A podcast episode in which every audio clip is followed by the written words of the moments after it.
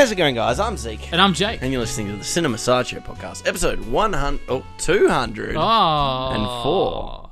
Jeez. I was going to ask Zeke, how are you feeling today? I'm good. Apparently, I'm Appa- 100, apparently- 100 appar- episodes behind. I know, apparently you're feeling a lot younger than you are. feeling a hundred episodes younger. Had a lot less white hair in my my hair and my beard. Mm, oh, my I'm good. Jake. How you doing? Yeah, I'm I'm good.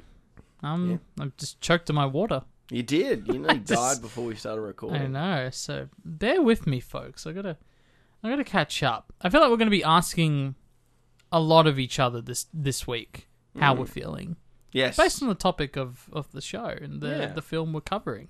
Self care and stuff. Exactly. I also have other questions to ask you, Jake. We do. Do you have any film trivia from the film of the week? I don't feel like answering that right now, Zeke. I'm kidding. I will answer that. I do.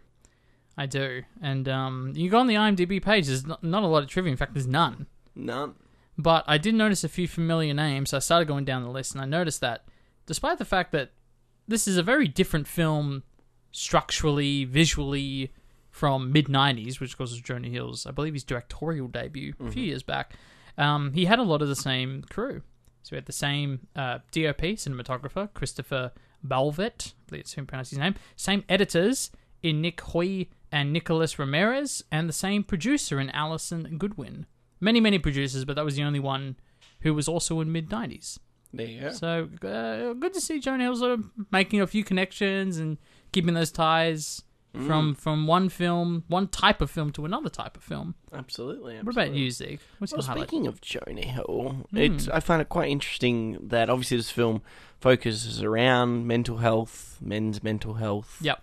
Um, and definitely the wider, definitely the wider scope of just mental health and well-being in general. I found it really interesting that those practices carried over to the film's promotional campaign, in which Hmm. Jonah Hill chose not to promote Right. this film. It just appeared on Netflix one week, obviously, thanks to your coming soon to uh, Netflix segment of the show. We were Right. able to identify it a little bit ahead of time, but Mm. yeah, it's due to the fact that he doesn't want to suffer anxiety attacks, which I find quite interesting. Yeah, I guess there is obviously a stress to just the industry in general, Mhm. let alone promoting your own film, one in which even within the film he talks about the anxiety of, of the idea and whether it's a good idea or not. We can get into all of that, but I found that pretty interesting as well. I actually misread it initially. Mm. I thought it was Stutz who who who said this. Who said he was going to not participate in the marketing campaign, but no, it was Jonah Hill, which I think is even more interesting. But hey, hope he's doing well. Yeah. Hope he's doing well, especially after this film. Zeke, the film is far too recent to be on the 1100 films posted behind you. You must watch at least once in your lifetime. Would you say this film belongs on that list? Probably not for me. Okay. Um, yeah, it'll be interesting to talk about it in the second half of the show. Sure. The, yeah, I before saying my answer, I went on a definitely a bit of a roller coaster ride with this film. That's all I'm going to say about it. But I think I probably would put it on my poster. Mm. I think. But I I can't wait to talk about it. Yeah. Let's phrase it that way. Zeke, have you watched anything in this past week? I have seen two films, not including the film of the week, three Nice. including the film of the week. Nice. Uh, I managed to catch, uh, and this will tie into the second half of the show, but managed catch a Spielberg film um, from 2005, I believe it is, which sort of the the aughties, you know, are the Spielberg, era, you know, decade that are, you know, a little harder to recount the films from. I think. I mean, Sure. Uh, I think Catch Me If You Can is probably the probably the most the best one or the the most popular one from that era. Yeah, I mean, you got War of the Worlds and, Mm. and, and these sort of films that, um, yeah, definitely doesn't hit, you know, coming off the back of the 90s, which have so many uh, Spielberg, like prolific Spielberg films. It's, uh, it's interesting to watch one that, you know, centers around a, a pre James Bond Daniel Craig Hmm. and uh, our Australian own Eric Bana, which Ah. obviously was, you know, at the, sort of at the height Hot, of his hot off the popular- hills of the Hulk. Well, I was going to say, it was actually this is definitely the height of his popularity. This this sort of early mid two thousands time, you know, post Chopper and post Hulk. Hulk. I think Eric Bana was, um, yeah, in that sort of that echelon. Obviously, Daniel Craig's about to become James Bond within the next year or two. Mm. So it, it's quite interesting to think of this world. Um, it's a good film. It's very long. It's like Mm. just under three hours. Okay. Um, and it centers around sort of the espionage. Um, it's a hitman film, like an espionage hitman Okay. film, and the, sort of the centered around the troubled relationship between Israel and Palestine. Um, this definitely, obviously, is more in his um, Jewish-focused uh, films Mm. uh, centers around the like the Munich um, incident which occurred at the um, Olympic Games, in which um, a collection of Israel men took um, a couple of uh, sorry a, a collection of Palestinian men took a bunch of Israeli um, Olympians Right. and uh, killed them uh, in a hostage situation gone Mm. wrong, and um, that sort of sets the premise for this um, this group to be assembled of um, this like shadow splinter group led by Eric Bana and, and Daniel Craig to sort of hunt down the men that were responsible for this this instigation and Mhm. it it has very interesting things like it intercuts the the obviously the the incident the the Munich um heist situation. Sure. Yeah. tell uh, in concurrently with the actual story with with Bana's story is it goes back and forth between the two and it's really interesting that way. Um basically shows the the, the very similar to what you would expect. It's it's about paranoia. It's it's what do we do for cunt duty over uh, what's right? A lot of these themes that come through and it's a really yeah it's a really solid film. It doesn't almost at times doesn't feel like a Spielberg film Okay. because of its I guess its subject matter, but we've we've talked about how diverse um, Spielberg is, and Sure. Yeah. overall really enjoyed it. Um, it's just another one on the off the list, isn't it? You tick another Spielberg Yeah, film off, yeah. which is always as So- a filmmaker you want to try and do. I feel like that because I've seen quite a few Spielberg films, but uh, I feel in terms of like directors where I've seen just like the vast majority of their filmography, I'll lean to like Tarantino, Scorsese, Spielberg. I'm, I've got a bit of catching up to do. Munich's definitely one on my blacklist. Um, Color Purple is probably a big one. Yeah, that's a one. Um, and a lot of a lot more of his war films. Like I've seen Schindler's List, but like you know, like you said, War of the Worlds, things like that. Um, a lot of catching up for me to do. Yeah, No, Yeah, but it's about, a good recommendation. what about you, Jake? Yeah, so I haven't watched too much in the last week. I'll talk a little bit about Guillermo del Toro, de, de, del Toro's Pinocchio. Um, and the re- the- I pre- to preface it, I haven't sat down and watched the film entirely from start to finish. I was wrapping presents, and my mum was watching it in the living room. So I saw most of it while I was wrapping presents. So I wasn't fully paying attention to it, but yeah, I was able to get a gist of its art style, the stop motion animation, which is just absolutely gorgeous, and some of the ways they really play with the the Pinocchio story. It is definitely quite different mm. from the I guess the 1940s Disney version we're probably all most familiar with. I think it I think the idea is that it is more in line with the themes of the original book from the 1800s, I believe, where it is more about a discussion of religion and war and fascism and the fact that it takes place in 1940s Italy and uh, Pinocchio. Uh, I, I won't go too much into that. I think there's a lot of cool surprise in there for people that aren't familiar with those aspects of the story. But I just loved how dark those themes are in terms of death and the afterlife. There's a lot of stuff in there merged with these really cool visuals. Where and it was even interesting just hearing Mum talk about it, where like, oh, that's meant to be Jiminy Cricket. Like just taking a few extra beats to recognize who the characters were, and like I think it's Sebastian J. Cricket now, so they Yeah. changed a few names. Ewan McGregor plays him. Great, great performance there. Um, but even just like the way the characters interact with each other, where like Geppetto kind of hates Pinocchio for most of the story, and there's a very specific reason and twist to that relationship and that story that they show at the start of the film that really establishes why their father son esque relationship is very different from the one we're used to in the other version. But even just going back to the animation, I loved what Guillermo del Toro talked about in the sort of behind the scenes stuff I've seen on his Instagram or whatnot, where he talks about there's a there's almost a pureness to stop motion animation and that it's imperfect and that it almost is impossible to perfect because just the nature of the process of mm-hmm. creating stop motion animation with puppets and things on strings and all of that, which I love because it, it's almost the opposite of a realization I had now. It feels a little silly now saying this, but I remember identifying a problem that I had with the MCU. This is around Civil War. Mm-hmm. This is like I finished high school, but I hadn't started studying uni yet. We certainly hadn't started this show yet. So I'm sort of still maturing in terms of how I'm watching films, critiquing films, and understanding films. And I think the thing I identified with that I was struggling with Marvel films is that they were felt too perfect in the sense that there was no risk to the production Yeah. the fact that they could solve any problem with CGI, the fact that there was no camera angle where like something like a mistake happened, but like a good mistake. Mm. You know, even like the Dark Knight when it's like you got the camera on that that's mounted onto the car that crashes into another car, and it's like that camera broke. They drove right into the camera, it smashed it to pieces, but that shot's still in the film. Yeah. It's like that's like a cool almost accident, but it's a good accident.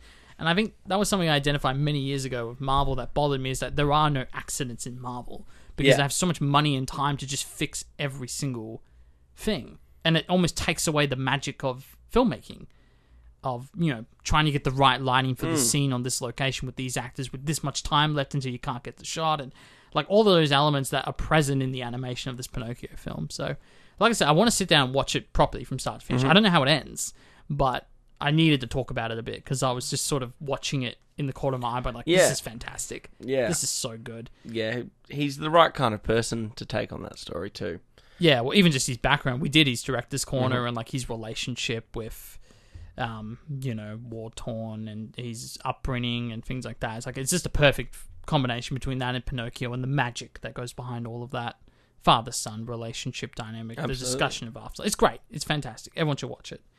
Have you seen anything else, Nick? Yeah. So I did actually manage to catch uh, the menu Ooh, in the last week, and I still um, so that's it. from obviously Mark Mylod, who, um, just, yeah, I always think has done way more than what he hasn't. Like, but he's only done you know, sort of B-rated comedies and and Ali G in the house. So. Um, Okay. A really interesting sort of different genre shit for him. Very yeah massive shift. Obviously, it's billed as a comedy horror. Okay, like a dark comedy. Um, yeah, I think it's kind of got that like it definitely could go in the, the I guess the us category. That's still got Okay. this the the humor is there, but there is that very deep dark undertone. Yeah. I I honestly would say the menu sits in the category of your Midsommars. Um, Wow. Okay. in the sense that but Midsommar is far more grotesque. Sure. And and I think this film actually is quite funny because it's billed like a horror, but it's not really scary at all. sure. Um, we could easily, I would easily say Bones and All was scarier Okay. um, or more grotesque. Um, it's look, it's I've got to get up the uh, the cast list. It's an amazing ensemble cast. It's uh, it's I know it's Um, Ralph Fiennes and Anya Taylor Joy. Is Nicholas Hoult, isn't that? yes, Yeah. yeah. I know they're like the three, like sort of the trio. Yeah, and look, and you got like John Leguizamo in there. And, Okay. Um, it, it's got a really nice ensemble cast, and obviously it centers around them going to this island restaurant, and obviously things do take a turn. But the the film really plays off. Um, I mean, it's ta- it's another notch in Taylor Joy's, you know, a meteoric rise into this this industry. I mean, you know, in in the space of what three four years, she is now really solidifying herself as she's a part of this next I think- generation I coming think- through. I I can't even remember what the statistic is, but I think she literally is the most busy actor working today. She's amazing. I think there was I swear there was a statistic that came out that like proved that. she is she has quickly become like, in my opinion, like she's the premier actress right now. Hmm. She is so diverse in her range. She's a fantastic protagonist. Hmm. Like in every film or series, I think Queen's Gambit, she walks that line of being. She plays a really good, like, arrogant protagonist. A very similar, Hmm. very akin to s- sort of the way that Leo delivers stuff. You know, like Okay. he's very. And like his, his, especially his later career stuff, he's not like he he like it's the Belfort, right? Like you like Jordan Belfort, but he's a horrible person. And I think Taylor Joy is really interesting because she plays obviously secrets unveiled over the courses. It it literally goes through each of the nine courses and then dessert, Right. and like it intercuts between the story, the narrative that's unfolding, and like these super like close up cutaways of the food, like you know Sort of they like do a in, commercial in- wedged- wedged they in do in like the cooking shows where That's it's like clever. and it lists the ingredients, and that that is played for humor in the Yeah. finale. And I, I won't give away too much of the Yeah, the please plot. don't. I would love to see it. It, for me, it probably was the most entertaining film I have seen this year. Wow. Um, I enjoyed it probably as much as everywhere, everything everywhere, all at once. Yeah. Um, but not nearly as um mind-boggling. uh, Sure. um, and overwhelming. It was just an absolute blast. It was entertaining. Like I said, the comedy side too. The, the- honestly, the, and Fiennes. I mean, it's it's Voldemort, so it's pretty easy for him to be a really good bad guy, isn't it? Sure. but the- the use of sound repetition it, it is almost structured like it could easily be a stage play the way it's That's cool. Yeah. um it very much is almost a, a one room uh, drama with Mhm. only very few it, they don't use like the island to its fullest potential or anything like Okay. that it's um but it, it's this mostly this- interior. this kitchen cult that he has cultivated Mm. almost it has that yeah that sort of Midsommar they go to a world that they don't fully understand and Right. it, it's almost too late by the time they do is it? And I don't don't spoil it. And this is just what I interpreted from the trailer: is that she doesn't really care, but the boyfriend's way more into. Yeah. Okay, that's the sort of the vibe I got from the trailer. yeah yeah and it's that's pretty much the the, the purpose is Yeah. she doesn't understand the point of the and they really go into the sort of um commentary uh, it's very like anti sort of like the capitalism anti the 1% kind of film It- Sure. it goes into the commentary of how you know all of this prestigious food, ironically, is for just the rich, um, and th- those who they're the only ones that can appreciate it, but they don't really appreciate it. Sure. Um, it's like a status thing. well, there's definitely a huge mo. That's that's basically you know that's the intrinsic motivation for the antagonist, Mhm. basically, and um, but it's just really entertaining to be honest, and but I wouldn't call it horror. I would have called it more psychological thriller. Like Yeah. it definitely sits more in that category for me because of the essence, the, the way it's not. It's sort of, but then I could also argue to an extent, Midsommar, if it wasn't for such some of such gro- more grotesque t- scenes, it's not Yeah. super horrifying. In the, I guess it's that it's not conventional horror. It's probably yeah, well, that, that's the thing. I think horror is. uh, We don't talk about it so much, but it is such a broad genre, and like horror in its entirety is just about making the audience feel either scared or uncomfortable. And I think that's where you get that wide range, where it's like Midsommar. It's a. It's. I mean, you can go do slashes Mhm. with jump scares and like gruesome murders and things, but then you got Midsommar, where it's like a lot of.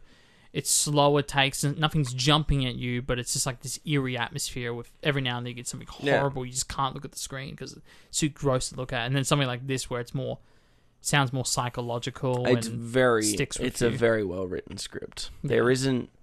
There really isn't a lot of holes to poke in it, and you're so entertained most of the time, and you are Yeah. thoroughly engaged that it's one of those films you're like, God, I'm really happy I saw that in the cinema because I think yeah, that yeah. that was an experience to sit there and like whisper, "Oh, what do you think's happening?" Like, like it's had that level of of draw and engagement to Yeah, it. I gotta say the menu, uh, the it, it's it's just from what I'm hearing, it just sounds like that. This is the go-to like word of mouth film of the year.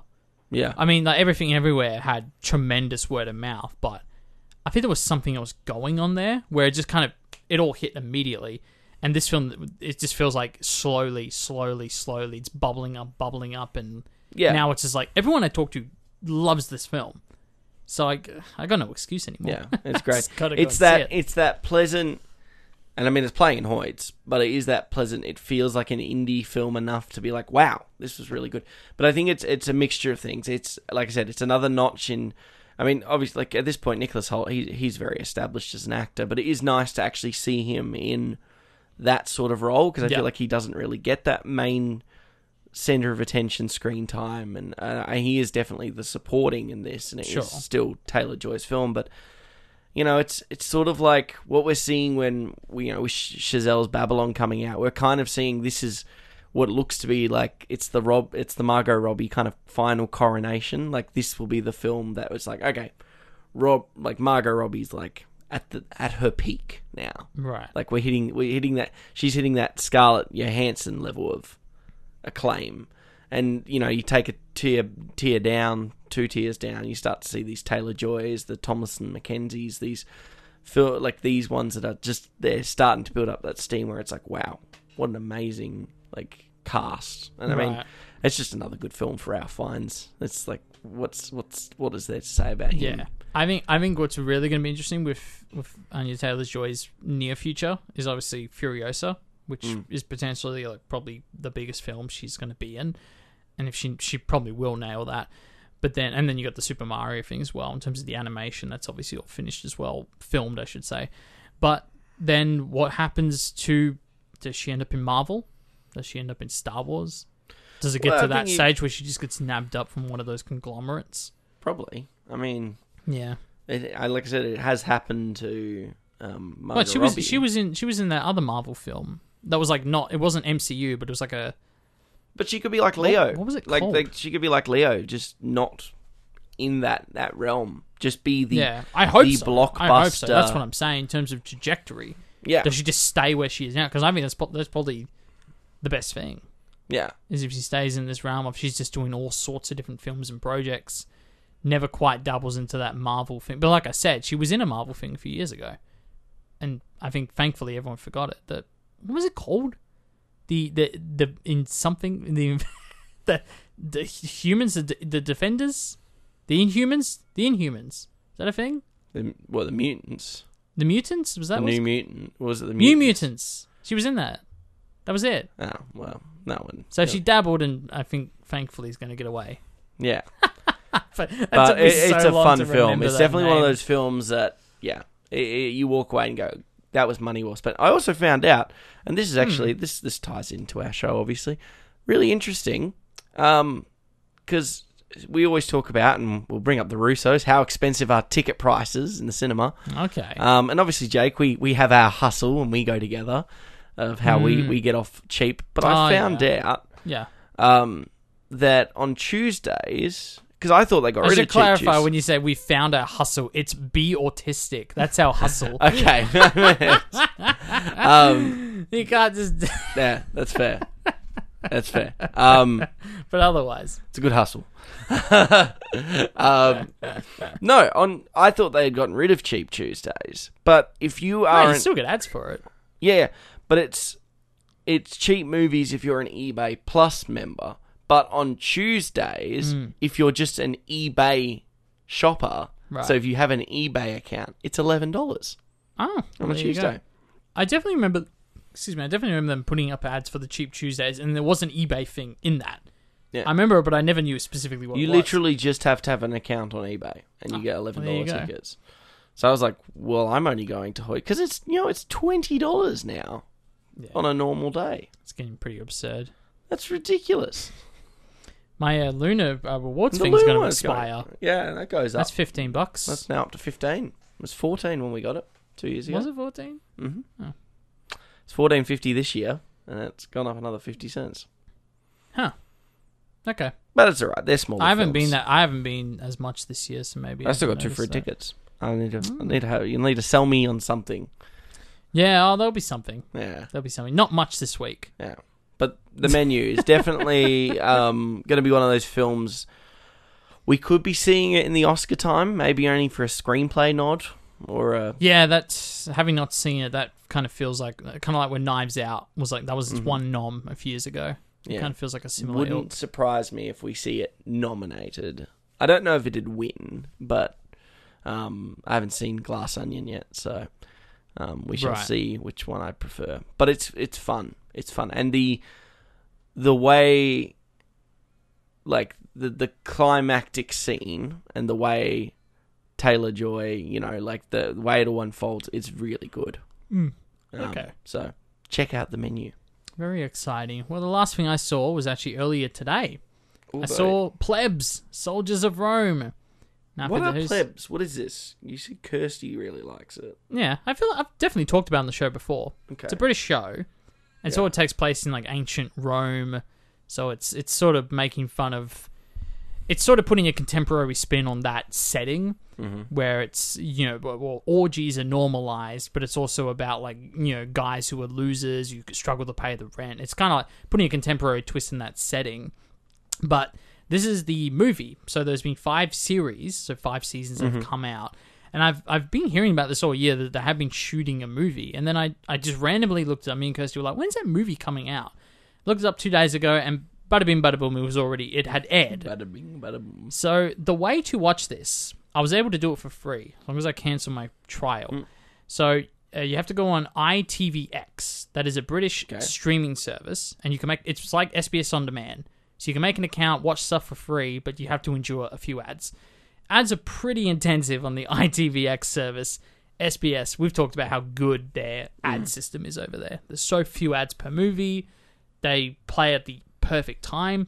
And what's interesting about this, they must have known this must be a TV film because the film actually works around the ads, where it's almost like after 20 minutes, it will come up with the title and then it'll play the ads and then it comes up with a title again and it resumes the movie. Oh, So they've obviously shot it knowing it's going to be a TV movie or it's going to be aired with Yeah. commercials, um, which I appreciate. Just helps that experience.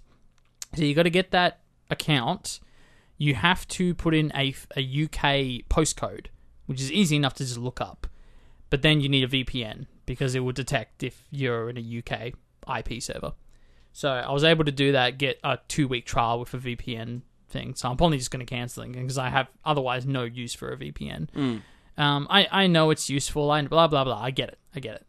But anyway, so that's the little workaround to watch Plebs Soldiers of Rome, which is yeah the, I guess the conclusion. It's very conclusive. The end. Like, Yeah. It's got the title cards where all the characters end up, and it's it's very satisfying. Like all the the funny quirks, like Grumio's easily everyone's favorite. He's just the greatest character. So he's the slave. So it's two roommates, and he's their slave, and he's you know very lazy and has the funny accent and loves food. He's is obsessed with food, loves his chicken and everything. So it's they kind of have these little wrap ups at the end of the movie to you know e- everyone's very satisfied. Like oh these characters ended up where you would sort of expect them to be. Mm. Um, but in terms of the film itself, I was curious because it was shot to be a film. They didn't mush a bunch of episodes together to do it. Mm. And even the plot line, it kind of feels like that final epic thing where they're all sort of enlisted into war. So they're part of this sort of Roman army, and they're obviously incredibly ill equipped to do it. They pretty much enlist just to like have the status Yeah. of like, you know, we're soldiers and we're going to sleep with girls and get free food. And, and of course, immediately war breaks out. So they have to go into that. It's a, kind of a classic comedic situation they find themselves in. But uh, through based just on that alone, it is more epic than a lot of the show would be. Not so much through the camera work or the editing or the pacing. That it kind of feels like you're just watching the show, but for an extended period of mm. time. Like it doesn't really change anything up that way. It's just more virtue of them being at war that the film feels more epic because there's more battle scenes and there's more stakes at risk where they're literally. It was weird seeing scenes where like, oh, it looks like this character's dead, which it's, imagine like watching How I Met Your Mother and then they do a movie where Yeah. half the characters are like, oh my god, they're dead. Yeah. It's like it, it's really weird. It's had Be to very wrap, odd. Had to wrap my head around that one, which was fun. But I very much enjoyed the film. I found it really funny. Um, the only other thing I would say is different from the show is that it just felt this one was a little more crude. Kind of felt like they they had an extra uh, layer of because it the humor's quite crude. Yeah. I mean, the first episode is about them trying to get into an orgy, so it's like that's kind of the the general humor you're going to find with the show. It felt like they took one layer of censorship off, whereas there's a little more swearing. Some of the sex scenes are a little more overt. We see a little bit more than we're used to. So it, it kind of felt like, oh, there's the movieisms of that. Yeah. Kind of like the Simpsons movie. You you get a lot more nudity in the Simpsons movie than the Simpsons. Just those little bits there. But no, I had a lot of fun with the movie. I still need to watch the rest of the series. I've watched like a handful of episodes, hmm. which goes to say that you can pretty much watch this with very little knowledge. standalone, yeah. pretty much standalone. Very little knowledge on You just need to know the basic quirks of the characters and the setting. That's really all you need to know to enjoy the movie. Um, but I had a great time with it. So there's your workaround for Plebs Soldiers of Rome, which only came out a few days ago. Beautiful. Yeah. Little little cinema sideshow uh, skills. Right. Yeah, uh, tips of the trade. Yeah. See, that's a hustle, Zeke. Yes. Having autism, that uh, that's a uh, it's a hustle, but it's also something to live with. Yes. And Zeke, there are many people out there living with all sorts of things that perhaps they can visit a therapist to work their way through. oh, And if that's not the segue of a lifetime, I was about to say that is the best segue you've done in 204 episodes. thank you. But then you had to go call it out. Well, I, I had to. You're taking your time. But Jake, what are we watching? this week on the show, Zeke, we're watching Stutz. The average shrink will say, don't intrude on the patient's process. They will come up with the answers when they're ready. That's not acceptable. They just listen. And your friends, who are idiots, give you advice. And you want your friends just to listen, and you want your therapist to give you advice. You don't have to solve all their problems, but you have to give somebody the feeling that they can change right now. What's the wrong, Jonah? How can I make a movie where I'm talking about people being vulnerable and working on their problems and not be vulnerable myself? You can't move forward without being vulnerable. Vulnerability connects you to the rest of the world. You're giving out the signal to the world, I need you because I can't do this by myself. I was this wildly insecure kid. The work has been accepting and feeling that it's great to be this person.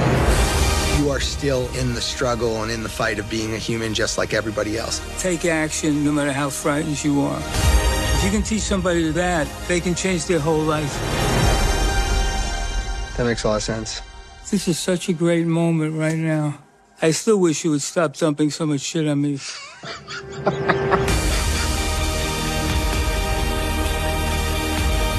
this is either the greatest documentary ever made or the worst, and it's probably both.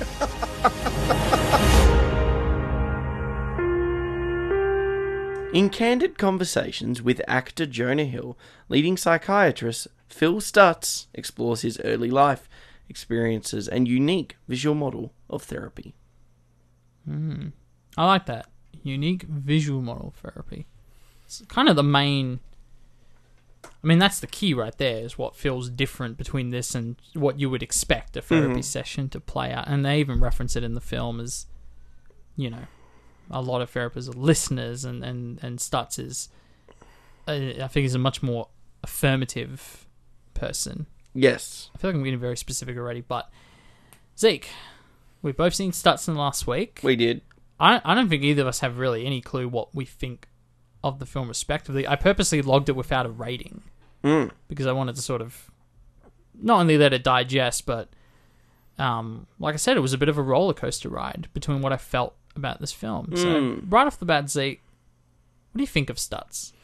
The movie, not the It's, person. it's definitely an interesting sort of reflexive style documentary. Um, in its candid's a really good word they've used there in, in the in the log line because um, it's a weird. F- it's such a unique concept. It's not a concept that strikes. It strikes curiosity. The, the the concept of this film. This this patient talking to their therapist about therapy, Mm.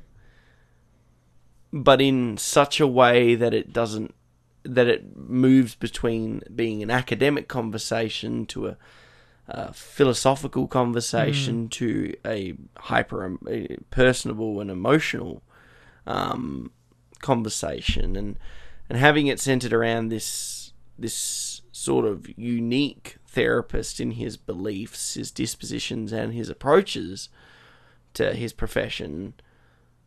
It also it's a, it's an interesting film in the, in that sense. What what I find quite quite interesting is it really highlights the remarkable nature of people doing their job and mm. talking about the philosophy behind their job, the rationale to their decision making, and naturally exploring someone who we may someone's existence on every in every facet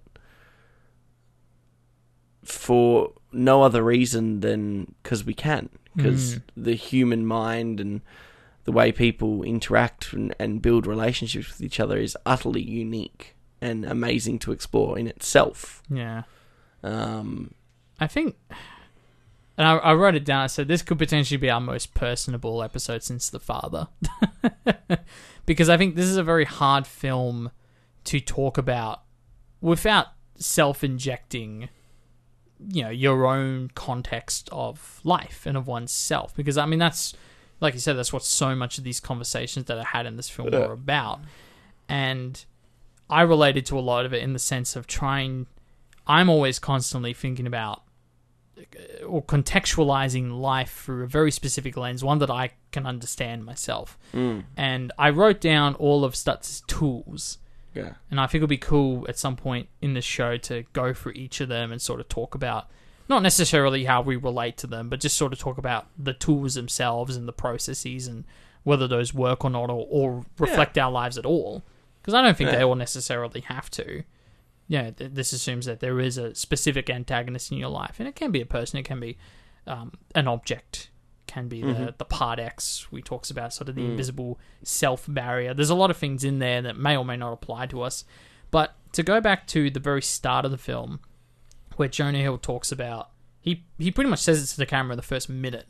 His thesis that he wants to make this documentary about his therapist, about Stutz, not only to share him as a person with the world, but share his ideas in hopes that someone out there might benefit from them Yeah. or help them contextualize life or their own life, for example. And when I think about that premise, I think I kind of have to give this film the thumbs up in terms of I think it does achieve that to an extent. At least it achieves it for me. Mm-hmm. It's it's a whole wide gamut of people out there, Zeke. It's hard to say. Would you, uh, well, I guess my question to you would be: Did you find that there was something worth taking away from this conversation from this film? Yeah, I think it's it's it's a film that definitely has makes you think in the moment. I know the first ten, the first twenty minutes are very Oh, we're going to talk about that. um you you it, like you said it is such a roller coaster because there's a lot of there, there's a lot of reasons it's like okay this is 90 minutes we're essentially watching a therapy session play out mm-hmm. and just and the reverse is it's, it, how high concept is this going to be are we Sure. going to is this going to be an incredibly scientific film? Are we going to, or is it going to be more like reflective, like what Bo Burnham does with Inside? Are we mm. going to really look into Jonah Hill's psyche? Yeah. or or you know Phil Stutz's psyche, you know, when we're talking about and the and the film then ha- hits that turn point. You go, oh, there's there's a little bit more to this. We're kind of look we're kind of looking at both, Yeah. and, and we're really exploring the dynamic between patient and and doctor.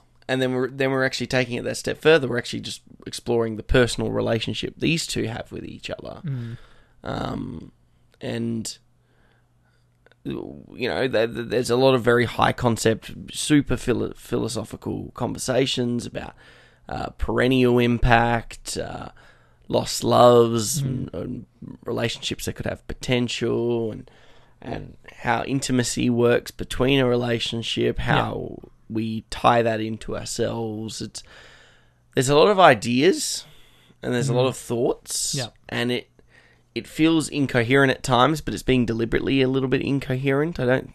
The, um, I think it comes back to it, where we're exploring the anxiety of a person creating a film, exploring concepts such as anxiety and mental health. It's There's- uh, there is hyper participatory. I feel Yeah, and, and, and major with its its sort of meta commentary, the Mm.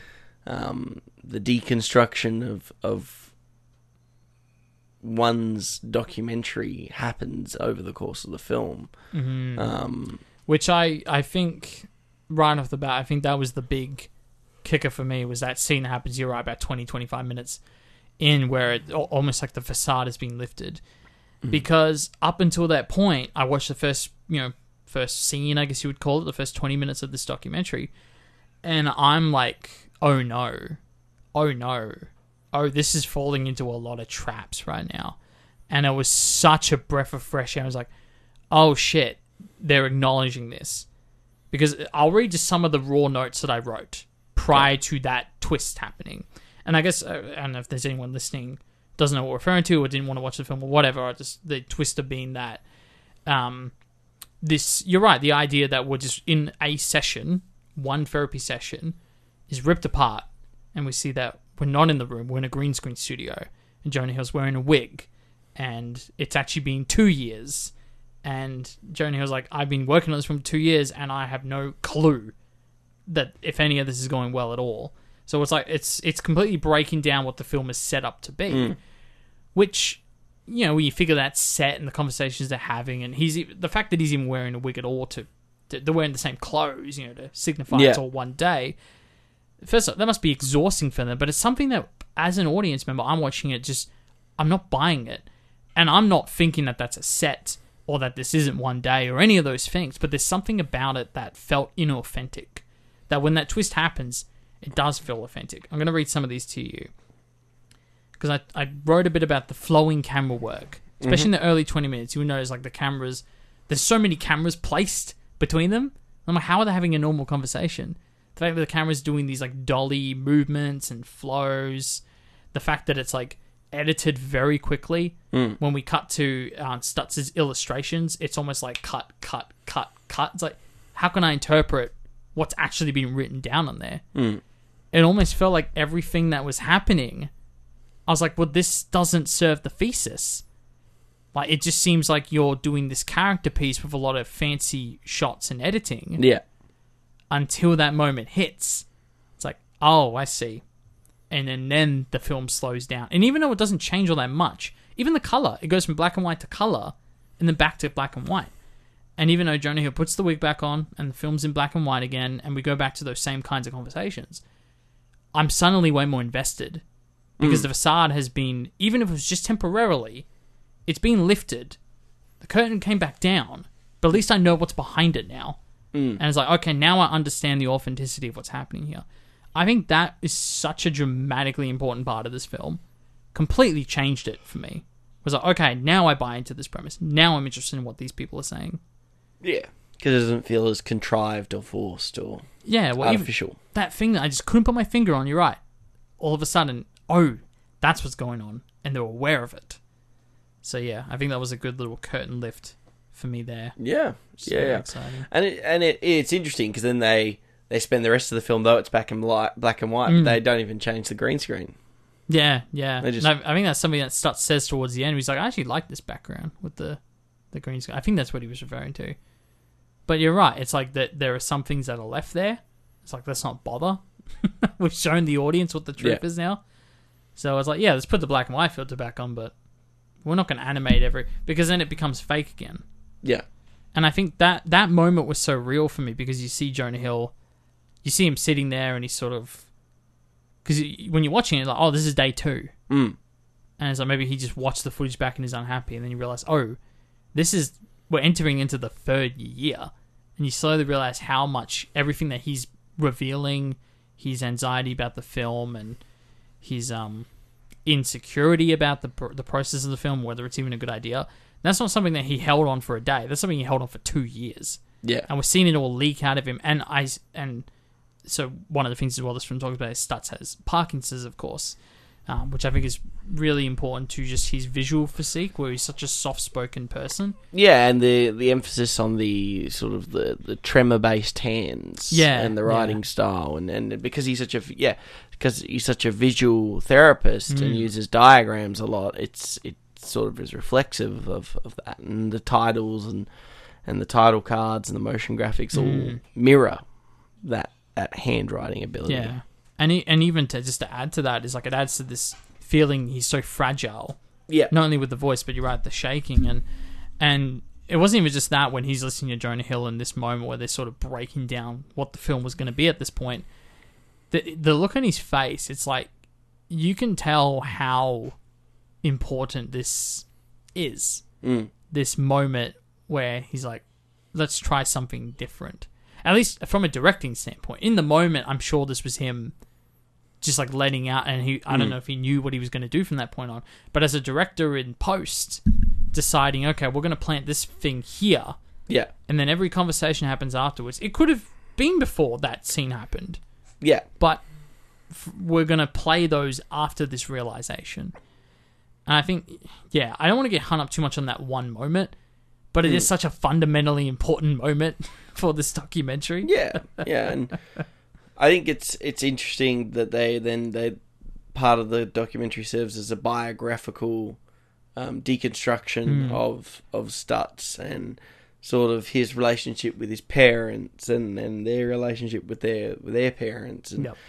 and this sort of discussion of like intergenerational trauma that you know affects the way your children are raised um the perceptions of the world their outlooks how that shapes your personality. Yeah. um and basically tying it back to his tools the, the and his ideology that these tools are the best means of fixing your problems. Yeah, and this is something, you know, early on when Jonah Hill says he thinks of traditional therapists as listeners and his friends and more the, the answer men, and he kind of makes those roles reverse. And Stutz sort of represents that reversed role because he is the kind of guy that says, this is spe- these specific things are what you need to do to feel better, which I think is, is a ballsy approach, but that is his approach, and it's obviously worked for Jonah Hill. And, and, and if this film reaches out to anyone, I guess that's sort of commending that approach that he has. Um, I really wish I had uh, thought more about. We could have even brought like a psychiatrist or a student of psychiatry on as a as a guest. It's fine. It's we're gonna uh, just Not us two doofuses are gonna Yeah. do it ourselves. not really our forte But I'm going to go through some of these tools that you mentioned because I've wrote them all down, and they do, yeah, go into what we were saying. With he's a much more affirmative, direct therapist. Um, he's not so. He's obviously a listener, and he's a he's a good friend of Jonah Hill's.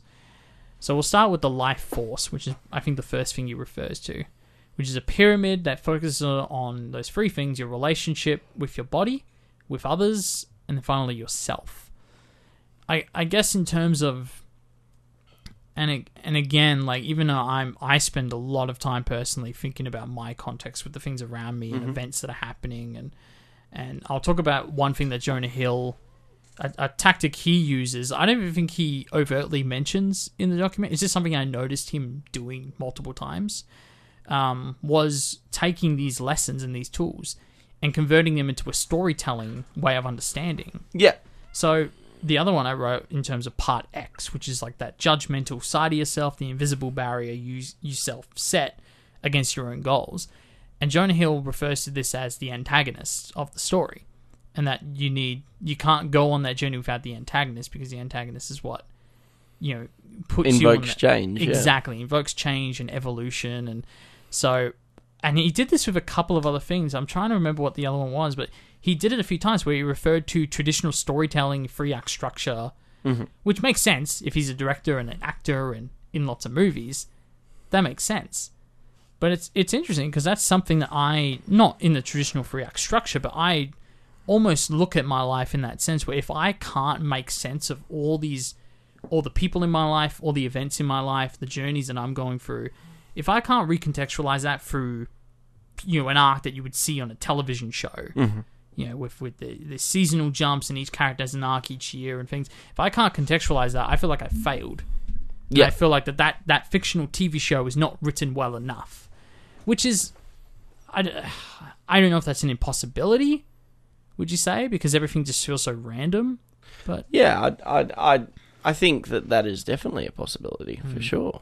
I mean, it's it is interesting the the way that you can view that though. yeah, Yeah. Um. I think that's something, and it's not like I've gone around telling many people that, but that does authentically feel like how my brain works half the time. And just seeing Jonah Hill kind of do something similar with taking these tools that have their own definitions or Stutz definitions and understanding them through a storytelling medium of like, okay, this makes sense to me because I understand how script. Well, we often works. we often do that in the world. We Mm. we break down any sort of, of questions or things that we don't have strong understandings, and we always try and seek, you know, use the skills that we know. Mm. But yeah, I mean, it And Jonah Hill's sort of simplifying it so it doesn't get too scientific Sure. and makes it more consumable too. Yeah. I I just I really related to that part, but then there's other aspects where I relate to Stutz even more so. Mm. Now, I'll go through a few more of these tools. Three aspects of reality, which is pain, uncertainty, and constant work. Which there's definitely an element of. Tr- I, I guess the idea here is that these are three things that are almost completely unavoidable. Yeah. I guess in the sense that you can go a long stretch of your life without feeling extensive pain. You know, I, I feel lucky in that I haven't lost a lot of people in my life, or I feel like I haven't. I feel like it's been quite spaced out when I've gone through those moments. Um, but then there's on the other spectrum, you got people who are just completely financially well off, and the idea of constant work just doesn't apply. Yeah. So I actually wonder if these three aspects of the the thing is he says three aspects of reality. And I think anyone who's living on a multi-million dollar pile who doesn't have to work and does not feel pain is not living uh, the reality that most people are. Yeah. So I guess that's Yeah. how I would would you agree that's sort of how Yeah. you contextualize yeah. I that? wonder if a lot of lot of his clients are celebrities too. Does he work? I think they are. I read that somewhere. yeah. It's kind of that's. The, I mean, I guess it makes sense. Like, yeah, you wouldn't have um, you know, everyday schmoes coming into your office, No. and then Jonah Hill just shows up. I think I did read that he does do a lot of um, celebrities and models and things like that. So that's interesting that you pointed that out because that almost removes that idea of constant work. And if you apply it to Jonah Hill, who I imagine is very well off financially, his constant work comes from this idea of he wants to. I think he says it at one point. Is it? Is it the? It's not the shot. It's the snapshot. So the snapshot, the realm of illusion, which is sort of that perfect experience that you want. You know, whether hmm. it's like the perfect wife or the you know the perfect amount of money or a house or those goals Yeah. may or may not be achievable. And Jonah Hill says that he achieved his snapshot in terms of being in these movies, maybe like working with Martin Scorsese, for example, but that that didn't make him feel better and it didn't earn him the accolades. Because I think that was the real snapshot was earning Oscars, which he didn't do. Yeah. So it made him feel depressed or fall into a depression again. So I think even looking at people who are financially well off or have these seemingly great careers, there is a constant work hiding in there. Yeah. Well, it's uh, and it sort of refers to the the shadow, right? The shadow that's Yeah, always that's there, another one. ever looming, doesn't it? Visualization of your past self. How do you, I, I want to ask, Yeah. like, if we look at your shadow, so I guess your younger version. And I can't remember if there was, I can't remember if there was a specific age or No, there wasn't. It was just a past self. Uh, Yeah, I think with Jonah, he just did the printout of like what thirteen was that how old he Yeah. was? Yeah, something like that. So yeah, thirteen or specific thing. fifteen. Yeah, and okay, that that that's cool because it kind of broadens it up a bit. In terms of your shadow, Zeke, Mm-hmm. Gonna get very philosophical here. Boy, Is there a, is there a period where you think you relate to that? Is there a, a shadow period that you do look back to often or more than once? um, like in a positive way or a negative way? Um, let's see. You must relate to it in some form. They refer to this when talking about self-presentation. I, I, I don't. Did they? They didn't really specify, did they? I imagine it's negative, or the or the idea is that if you have a negative perception of your shadow, you must change that into a positive perception of your shadow. Okay. And that was the I guess that was a journey that Jonah Hill went on where he had to close his eyes and visualize that and and what send all the, this is the um sorry, this is the antagonist. This is a different I think it's radical acceptance I mean, but this idea of concentrating your love onto the shadow self. But that's a good point. Do you have a shadow and do you feel regret about that shadow or do you look back fondly on that I shadow? think when I finished high school, so Yep. fresh eighteen, I think that that time I, I look back and that first year out was definitely not a very positive year. It's probably Okay. honestly the worst worst year of my life in a lot of ways. Um, and I think that was a mixture of not really knowing how to cope, moving out of high school and into the real world. Um, I think my values and my objectives weren't clear Right. and led to a lot of unnecessary mistakes that really didn't need to happen. Hmm. Um, but yeah, probably that time. What about you? Okay. Yeah. Um. It's interesting because I've. I mean, I feel like I'm in a really good place now in terms of looking to the future and and I have that perception of you know I'm glad that the path of whatever path I've taken I'm glad I've taken it because I'm here now and I'm glad to be here. But I think I went for a long time really idolizing a little maybe a little earlier than your period, maybe more like that those later years in high school. Mm. Um, well, that shadow, I think up until a, a while, n- not that long ago, I should say, I sort of idolized that shadow Yeah. because it almost felt like, oh, there was a lot of great things happening for me back then. But then there's those other moments where I think back and it's like, well, you know, maybe I said some dumb things or I did some dumb things that I don't necessarily. May, maybe I am my best version of myself now. I think in a lot of ways I am. I think you are. No, oh, thank you. You're fantastic. Maybe not physically, but Oh, yeah. Well, had Uh, skinnier cheekbones back then. But um, no, but that that's another part of it as well. And, and I mean, that's a big part for Jonah Hill. Yeah, was. He talks about a lot is the weight loss. yes. And I, I haven't had severe weight loss or gain in the same way that Jonah Hill has had. I mean, he was in that was it Maniac show with um Emma Stone. Emma Stone, yeah, and he looked very skinny in that. Yeah. So Yeah. it, it looks like he's put the weight back on since then. But it's interesting his position where he talks about like losing the weight wasn't didn't make him happy. Sure, yeah, Um, and it was this. It was just these unhealthy extremes, or or having your whole career based around, and we never really grasp that because it's like, what is who is Jonah Hill? Well, Jonah mm. Hill, for a lot of people, is a is a comedy based actor that often has been centered around what was made famous by being centered around being a larger larger person, larger comedian. I mean, and it's really interesting. You know, you look at you look at him, or you look at like Rebel Wilson, or you look at Melissa McCarthy, and it's like these are they are typecast, Yeah. but they were made famous, and they were like from being looking that way, hmm. and it's interesting that it becomes so synonymous with their identity that even when they lose a radical amount, like they, they lose a radical amount of weight, we're still attributing them to that. Yeah. And that would lead to a lot of self value issues because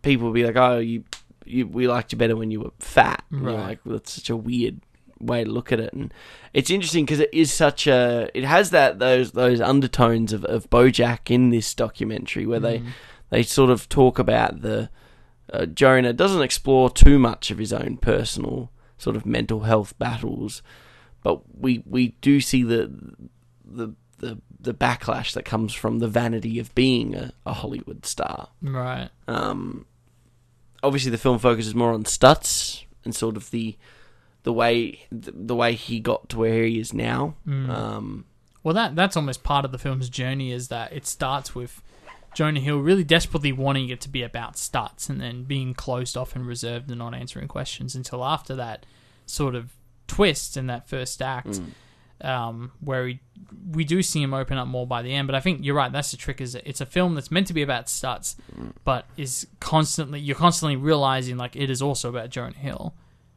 Because it can't be about one without it also being about the other. it's a tough. It's an interesting film because you're always constantly in the back of your head. You're asking yourself, is he acting? Sometimes does he time his laughs really well? Does he Yeah. withhold information? Where does where does the acting start and stop? It's very similar to things like Bo Burnham's Inside, where he's got these comedy skits, but then he's there monologuing to his reflection. you Yeah. know? um, it's very hard to find where the, the, the where the line is. Yeah, where one stops and the other starts, so the- to speak. I didn't feel that as much in this one, admittedly. Again, I think I was sort of disarmed by that that twist scene when it's like well, the curtain had been lifted. That at that point, I kind of almost stopped questioning that. And I think the only real scene that I felt kind of uncomfortable with, but in a sense that it was uncomfortable because it was honest and upfront, is the scene where Jonah Hill's mum comes in Mhm. and the three of them are having well it's really the two of them having a conversation one on one. Stutz is sort of present. Yeah. But it is that conversation about her reaction to, you know, him as a fat child and, you know, what, what the response should be to whether he should lose weight or is it for his health or is it because society expects him to and what effect does that have on him in, in hmm. terms of the maternal effect and then vice versa, the relationship. And this goes to Stutz as well, the relationship he has with women later on in life because of those early insecurities, which is something I can relate to as well. But Hopefully not later in life. no, no, no. Uh, look, I'm in a very good place, and I made plenty of jokes about autism earlier in this show, but it, the truth is, like, that was a gigantic barrier for me in terms of just talking with people and talking with women in particular. So when I'm hearing Stutz talk about that and how that ties into his uh, parents, and the line I wrote specifically, which really stuck with me, was when his dad turns to him, when Stutz's dad turns to him and says, "I love you, but if you don't become a doctor, we can never respect you." I think that's sort of the paraphrase of the line there. But just like this uh, unachievable expectation, and Stutz even goes on to basically say he is a failure to his parents.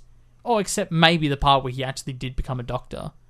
The one thing they actually said they needed him to be to be respected, and he still feels like a failure for having done that.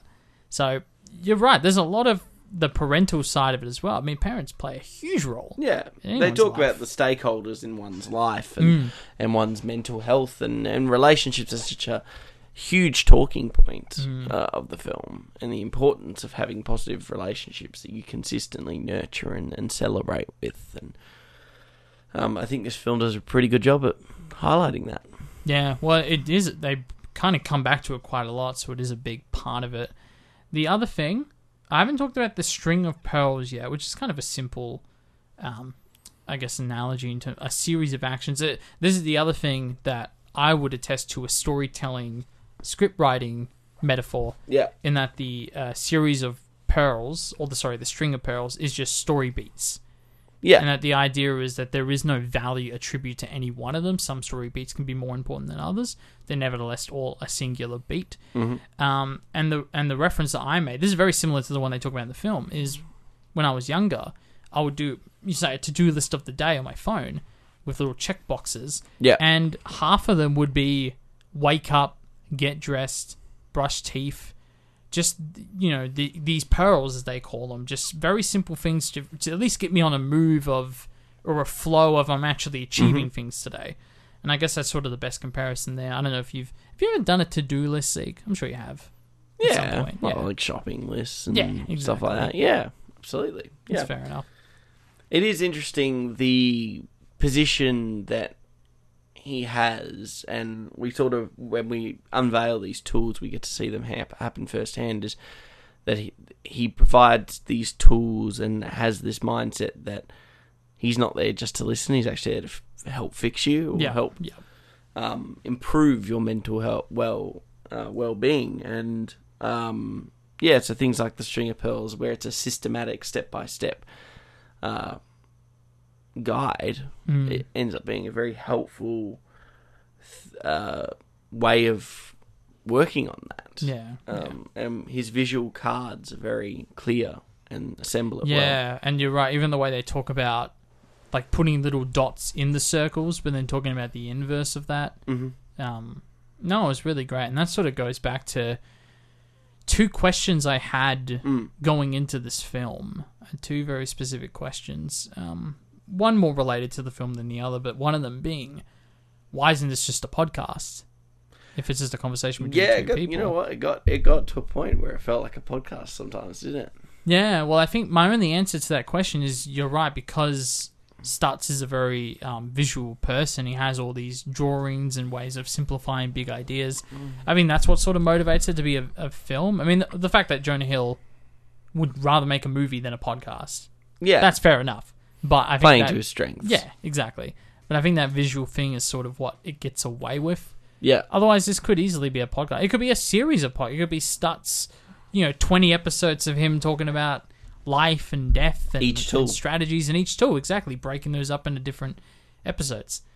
Um, that being said, I'm I'm glad this this is a film. I'm glad it's not even a, a like a series Mm. because I feel like that would be almost like capitalizing on him too much. yeah. And the other thing as well, not to do with the two questions I had, but to do with Jonah Hill's thesis of getting this out to other people so they can see it and maybe it helps guide them. Mm-hmm.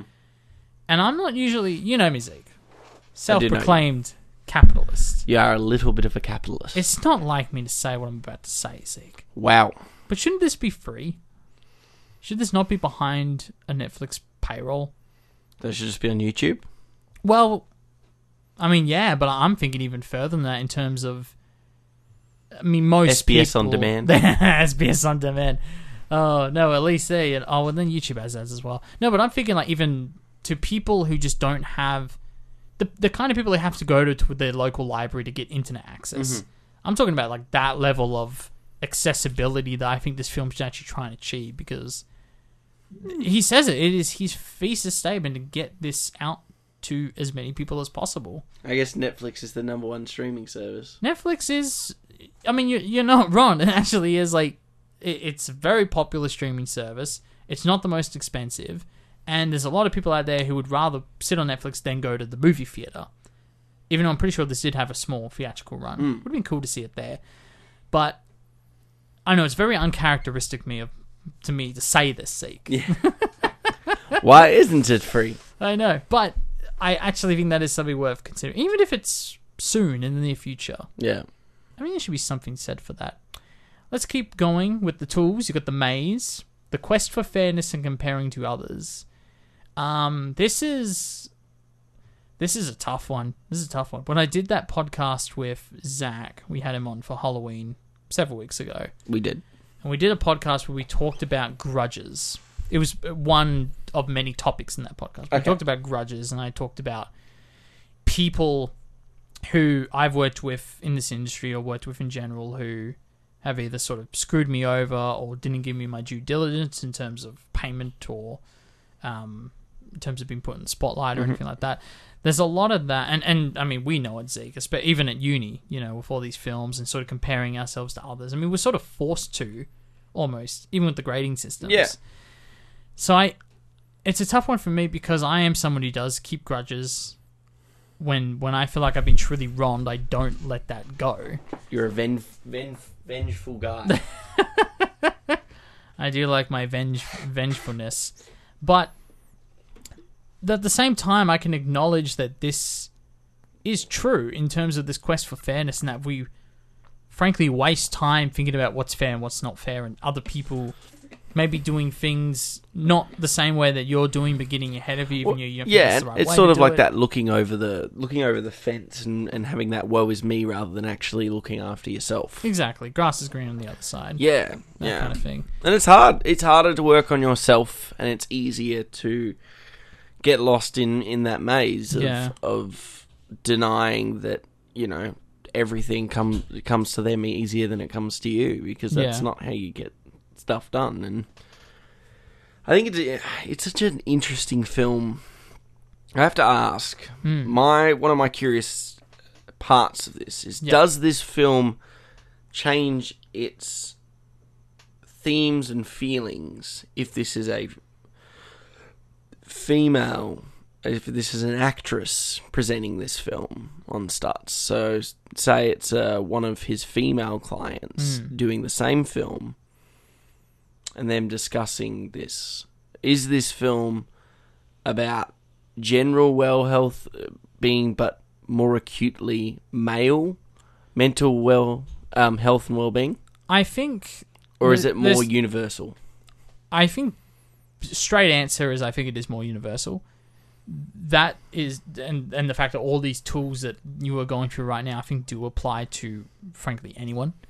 However, I think this film, it, the, the film will be slight. I mean, the tools will be the same, but I think the film would be slightly different because I think there is something to be said about the male on male relationship that Stutz and Jonah Hill share, and Stutz is even self referential and like he keeps making jokes about you know you got to stop dumping your shit on me, man, like Yeah. things like that, which are really funny. The dude, Um, the man. There's a bit of a dude bro thing going on there, but then a lot of the conversations they have about themselves, particularly Stutz, uh, and their relationship to their mothers respectively. There's actually a lot more talk and, and demonstration of um, mother son relationships than there are mother daughter relationships or uh, father son relationships.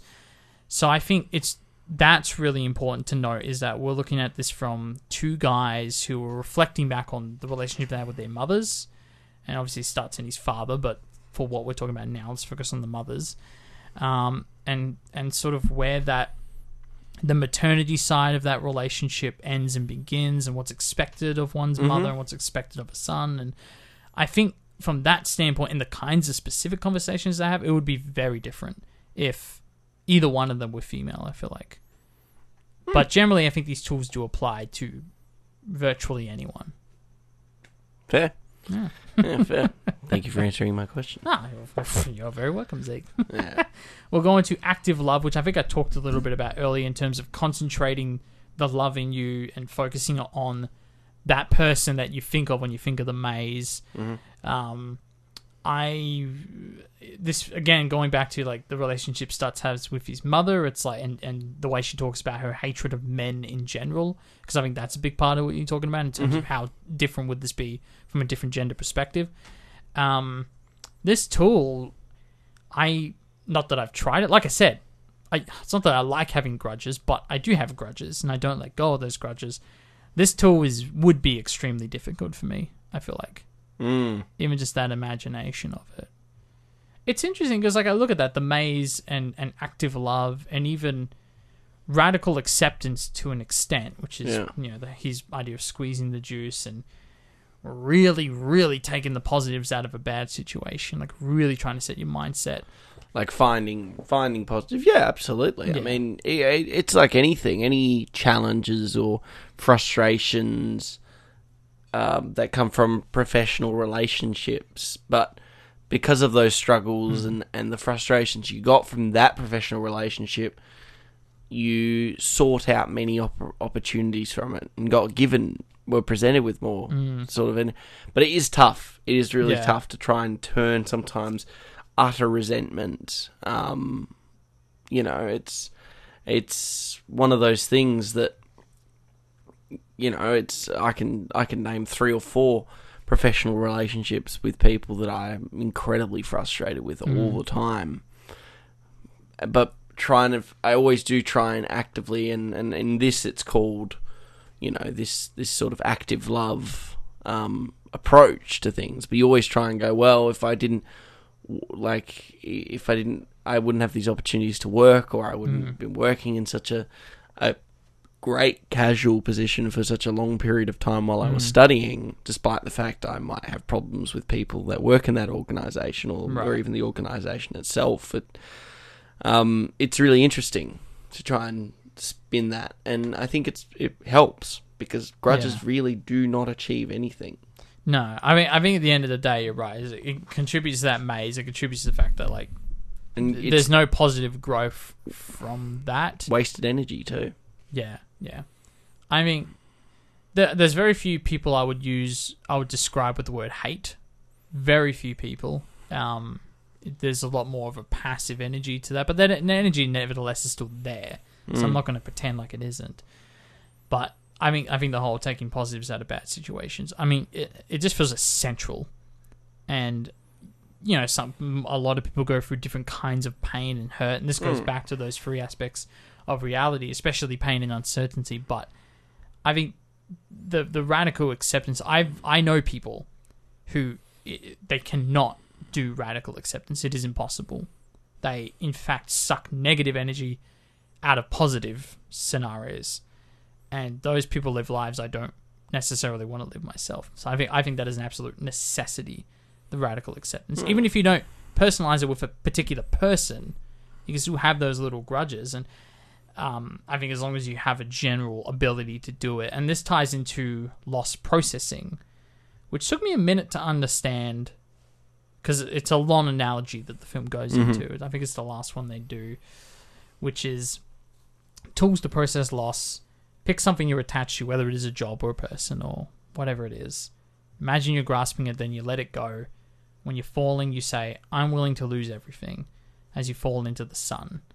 And I guess this is where the multiple suns develop. You get the quote, "We are everywhere," and I guess the the overall idea is to that you do not become unattached to everything, but feel free to become uh, or to not attach yourself to one singular thing, or that not be your entire personality or or willfulness of life, I suppose. Um, I don't know if that's something I've truly ever dealt with. I've always had multiple things to live for, if that's the best way to describe it.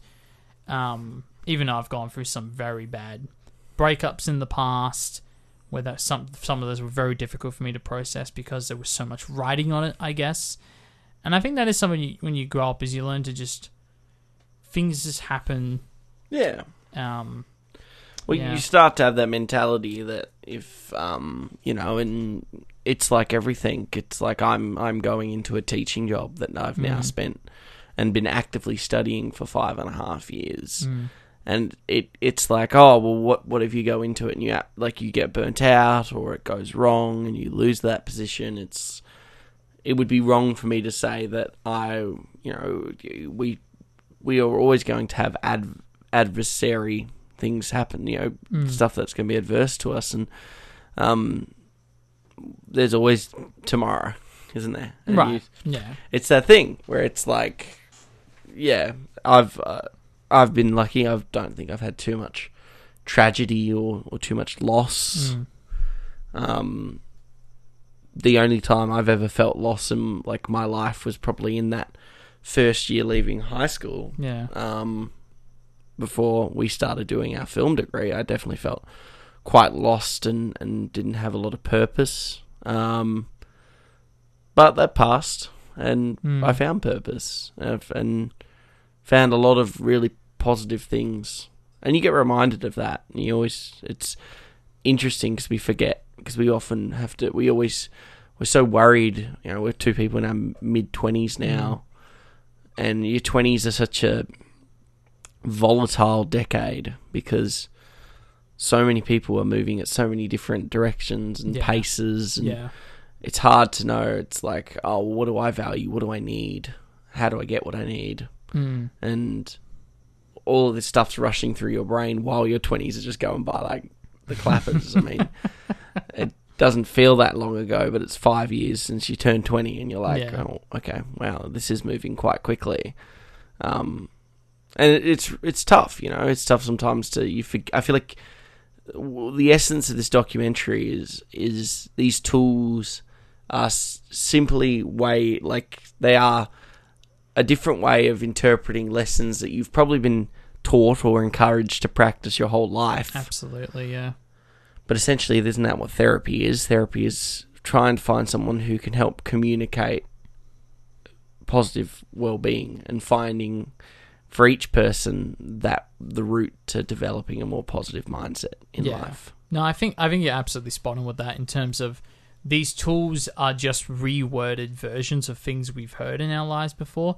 But I think the way this film and the way Stutz lays it out in terms of the way he words it, the titles that he gives these tools, and then the order that he delivers them, which is also through Jonah Hill and, and the his direction and the editing and the, and the way the documentary portrays him. I'm sure Stutz had a very big hand in how to present that order for example. But you know, the fact that we are ending on loss processing, that's the last thing it really goes into. But I think you're right. It's it's just a way to recontextualize something that is already within us. Mm. And I think it, that's almost. It's not that it's more important than learning something from scratch. I mean, both can be very important, but I think recontextualization can be more important because it could be that second or third or fourth or fifth time you've heard something but said in such a way or explained or visualized in such a way Yeah. that you finally click and you finally get what it means and how you can use that to progress your own life. Because to your point about us being in our mid twenties and seeing people in all sorts of different, you know, I went to a wedding a couple of a couple of months ago. My friend we were in the same, uh, you know, year group, and she's only a few years younger than me. But it's like I see other people around me that are either getting jobs or losing jobs, getting into relationships or losing relationships, and ebbing and flowing. You mentioned BoJack Horseman earlier. That was sort of a, a writing philosophy of that show. Is that people just go through a series of ups and downs, and sometimes they all align, and sometimes they don't. And sometimes people just aren't in the mood to talk to each other based on those life mm-hmm. experiences. And I think that's how I found myself to contextualize the past few years for me is seeing where everyone else is at and, and you know, it's not a maze situation. It's a very objective version of me looking into the maze and see where everyone else is at and realizing ups and downs, ebbs and flows, but also there's a lot of things in my life that are sort of on the right trajectory. And I was kind of hoping for certain things to go a little faster than they were in terms of my work situation. I was hoping to be further than I am hmm. currently. But then on the flip side, a year ago, I would have never in a million years guessed that I would be in the relationship that I am now. Um, and I know, you know, you've just had your one year anniversary as Yeah. well. And it's like, I don't think either of us were predicting that kind of growth. Yeah, and it's it's one of those of things. It's like I remember I had a conversation with a couple of our sort of mutual friends, Mm. And we went we went to like an Oktoberfest celebration. Yeah. and it was the third year we had gone to it, Mm. and it was the biggest group we had gone with. You know, we've all a lot of us have got partners now, so we have this massive group. Whereas the first time we went, it was just us three. Single our- boys. Yeah, and and we're all single, and it's, but it's one of those things where it's and obviously so the context of the day completely changes. Right. But it was one of these moments. I said to them, I was like, "Look, no one would have predicted in a year that we would be in this position hmm. now. Just as two years ago, we wouldn't have predicted where we were last year or where we are this year. And things, and we make mistakes and we keep moving forward, but hmm. and it's easy that you know sometimes it's like I, you know, you you ask earlier where it's like, oh, where's a time that you could place yourself back in? Sure, it's like shadow, yeah. it's really easy to go, oh well, I wish I could hit back at go back to eighteen and hit the reset button and take this this first seven years of like adulthood and completely rewrite it, but and and and be more efficient. Because I, I think I'm obsessed with efficiency. Yeah. Um, and I think that's really come in the last two years, especially. It's like you get to this point where you're like, okay, I want I want a full time job and I want a house by the time I'm thirty, or, Yeah. or like I l- put down all these goals And when I was like timelines. these and as well. timelines for these when I was like 21, 22, and I hit all of them. Mm. But I didn't then take a moment to appreciate that I hit all of them. I went, Right. all right, cool. Next, next lot of goals. Yeah. and it's like I've had multiple people now say in the last month, especially because it's been a crazy month, Mm. where they're like, you just need to stop and take a breath Yeah. and actually enjoy this stuff. Because I have a real problem. I, I've always had a real problem with savoring. right. Just never do it. and I think that that's not a healthy habit too, because you should you need to celebrate that stuff more. Um, and it's weird because it's like you know I just had my birthday what in the last couple of weeks, and it's like you see all the people that turn up, and you're like, Yeah. oh, well, this is all because of my adult life. These Yeah, these people are here yeah. because of that. Have that sort of milestone moment Um, where you look back and you're like, wow, like all the things have led to this moment. Yeah, I've had a few of those moments. I mean, even just in the last week, if we go back to shadow representation, I didn't. eh, There's not a career update, so I didn't feel the need to bring it up. But I, I went back to my old primary school to present a few days ago. mm, I haven't been there in over 12 years, and like I was recognizing teachers left and right and center. They were, I was shocked they were all still there because my high school bloody they changed their name after I left. They bloody bulldozed it down, got new teachers. So, so that was like a weird thing for me to like step back Yeah. in time, but then present everything that I had learnt in in those years since to show them and part of it is their teaching just as much as the parenting is also their teaching and how did that in, you know affect me in the years to come of and even comparing things like um, something I would do after lunch was like go between this closet full of math instruments and deliver things to classrooms. You know, it's a maths monitor they called me, and I just I found a way to tie that to the back cool room of Domino's when I used to work there, and just tying all these experiences and these life lessons together. Again, for me to create meaning to all those things, like any mm-hmm. good story. Every you know, there's always those Chekhov's guns, and there's always like plants and payoff, Sure. and I'm always trying to contextualize that in my own life. But then you have those big moments like you had at your birthday, where all these almost all these characters in your story have come together, and it's almost like a celebration. And you Yeah. can savor that moment, even just for a night. Yeah, and it, It's- it's, it's one. Yeah, it's.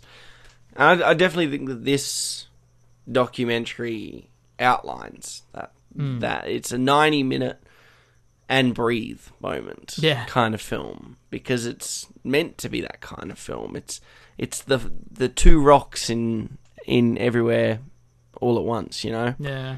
Uh, it's the breathe moment, and you know that's that that it's so funny because it's like you take that film that is still the the only scene that I like thoroughly remember is two rocks sitting there Interesting. Yeah. and that and that breathe reprieve moment and it's like i think what this film's doing is it and also you know it deconstructs our depiction of jonah hill because sure. he's yeah. someone that to be honest it can be in like he is utterly insane in most roles that he's in and often plays quite deplorable characters mm.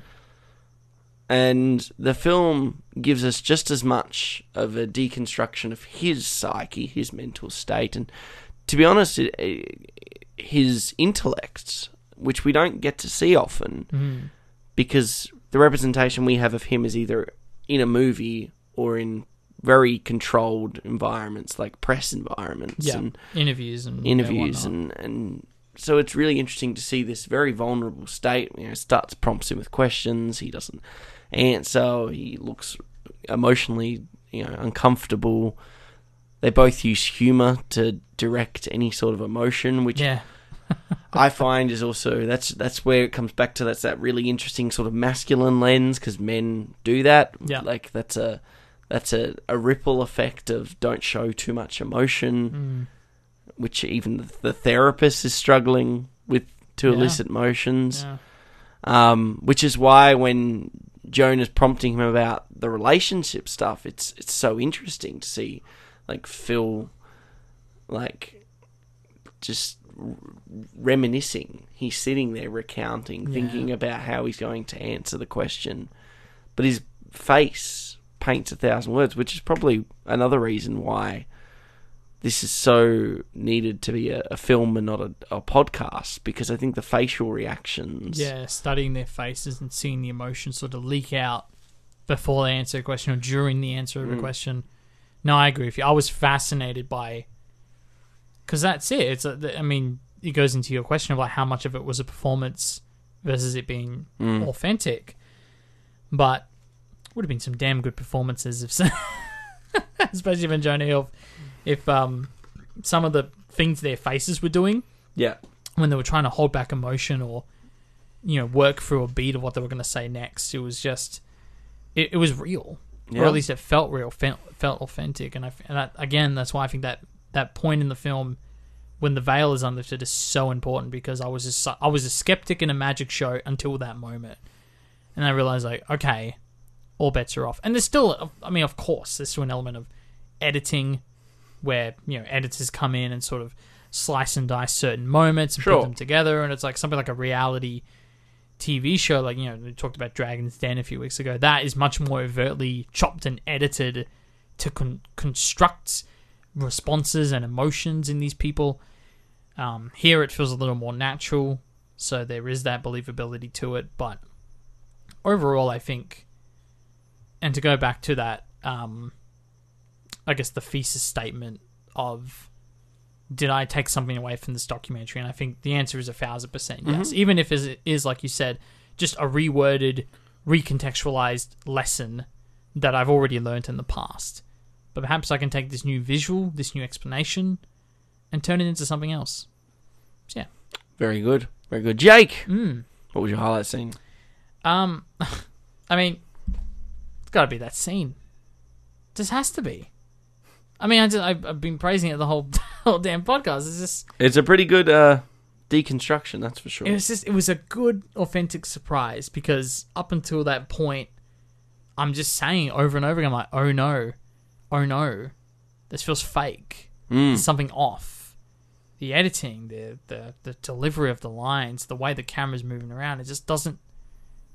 At that point, I'm like, maybe it should have been a podcast, but then you realize very quickly, no, I actually think it Yeah. really does belong in the medium that it is. So thank you, Jonah Hill, for that. What about you, Zeke? What's your highlight scene? Uh, I'm a big fan of the. I actually do like the um the mum sit down scene. Yeah. I think it's a it's a really good scene. and It shows us that emotional grounding. But I, I actually do. I sit back on the the the loving relationship part when Stutz is being questioned on his romantic relationships and sort of how the perceptions the the residual effect his mum's perceptions of the world and particularly men uh, resonated with him as a as a child and, a, and a, as a grown adult. And I I find that really interesting that this film is trying to show you how powerful relationships are whether they're romantic platonic familial um, and the resonance that your relationships can have on another person without you actually really considering it Yeah.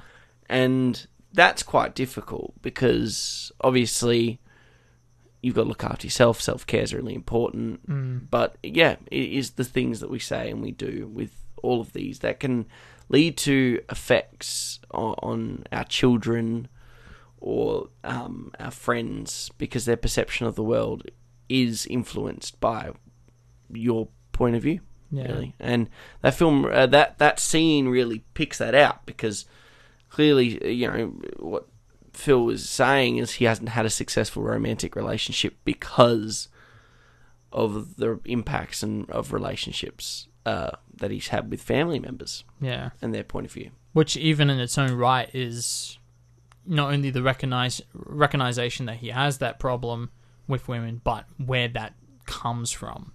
So it's like I, I imagine Stutz has made a lot of progress on that journey as well of even just identifying that's where it's come from mm. for it to end up in this film. Yeah, wonderful. Stutz. Beautiful. Stutz. It's currently out in Netflix, which you will have.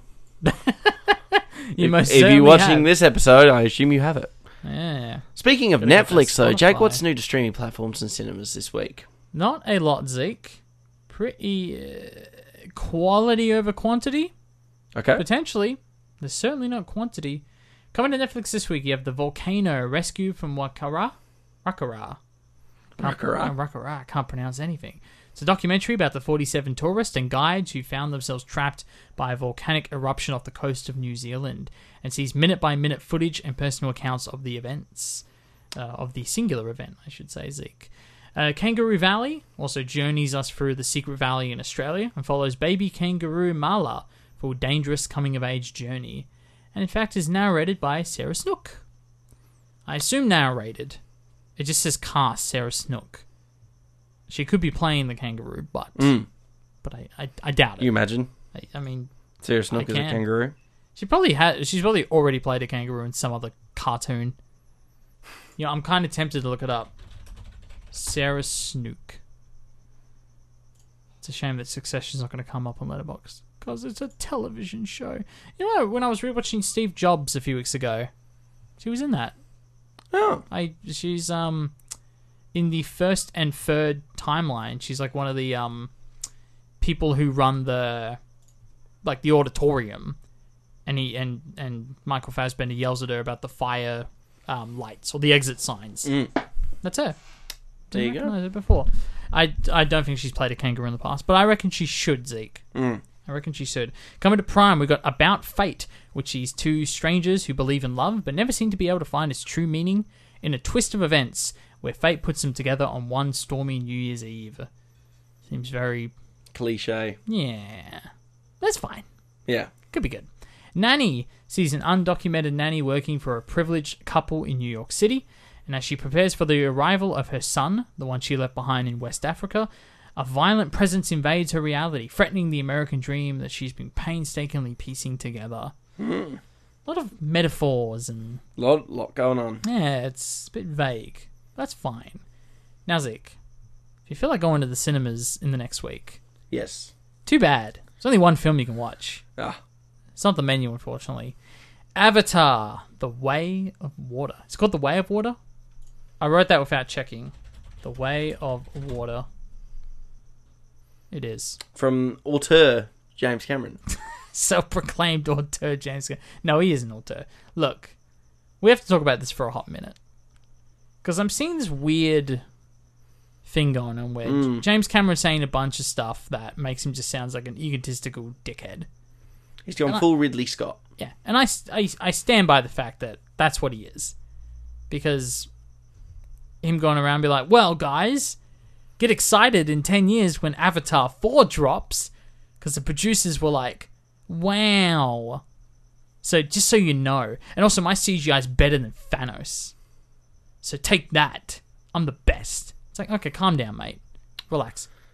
Hey, when you're Michael Jordan in the Chicago Bowl of Directors, Uh, but look, I think uh, you got that aspect of it, but then you've also got the, the aspect of Avatar being this like technically it's not pre MCU, but basically pre MCU film that was it was a film and made a lot of money because of its visual effects and 3D movements, and, and not a lot of people remember the story. I'm going to reiterate that.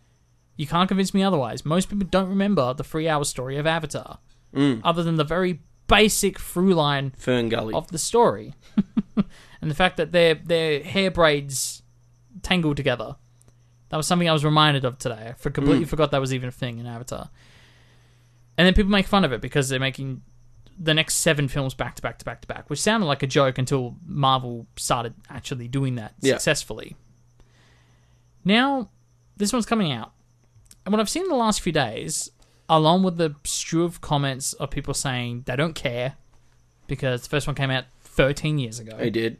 and who needs an Avatar sequel, versus this new group that's just sort of started to arise of people who are really standing the hell out of Avatar. Hmm. We're talking about The Avataris. the Avataris, talking about James Cameron like he's a, a god amongst legends, or a legend amongst gods. And yes, it's true. He's got a good track record with sequels. Aliens, Terminator 2. I get it. I get it. But it's been a while, folks. And you said he's got the Ridley Scott egoti- is egotism going on. There are also sequels to properties that weren't his originally. Oh, Terminator. He did the first Terminator. Okay. Yeah. But to your point, even so, like I get it, he's made good sequels, but like I just and I'm not critiquing the film. I have no inkling of what I'm going to think of this new Avatar film. I could, Ti- time is is key though mm. because you know you take the Terminator films; they're two years apart from each other, two three years apart. no, in fact, I reckon they're like I'm reckon they're like a decade apart. Let me find out. It might be 80 84 and 91, 7 years apart. Okay, well, that's seven and seven and thirteen. We also have to remember Avatar was groundbreaking because it brought in the the era of the three D movie. Um, It was an era like that the- has was- now dissipated. It was sort of like the last hurrah of 3D, of like really good 3D. Like you, could- like It was the three- only hurrah of really good 3D. There was no no. What about was- Spy Kids 4D? I was gonna. I was about to say. You had those, or the Shark Boy and Lava Girl. Shark Boy and Lava Girl. Um, no, but it was like it basically standardized 3D for about five years, and then Hmm. but no other film was made with 3D in mind. So you take that aspect out, that beautiful immersive aspect. It's a long film Hmm. that's pretty good popcorn sci-fi. It's probably the best I could. I give just, it- I, I've got it. I'm looking at it right now. It's the first film in my second um, closet there.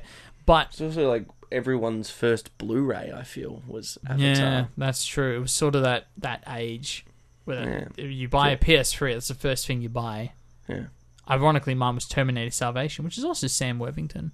Yeah. Would you look at that? But yeah, I think I mean Avatar came out in a really wild time for cinema, where there was this CG sort of.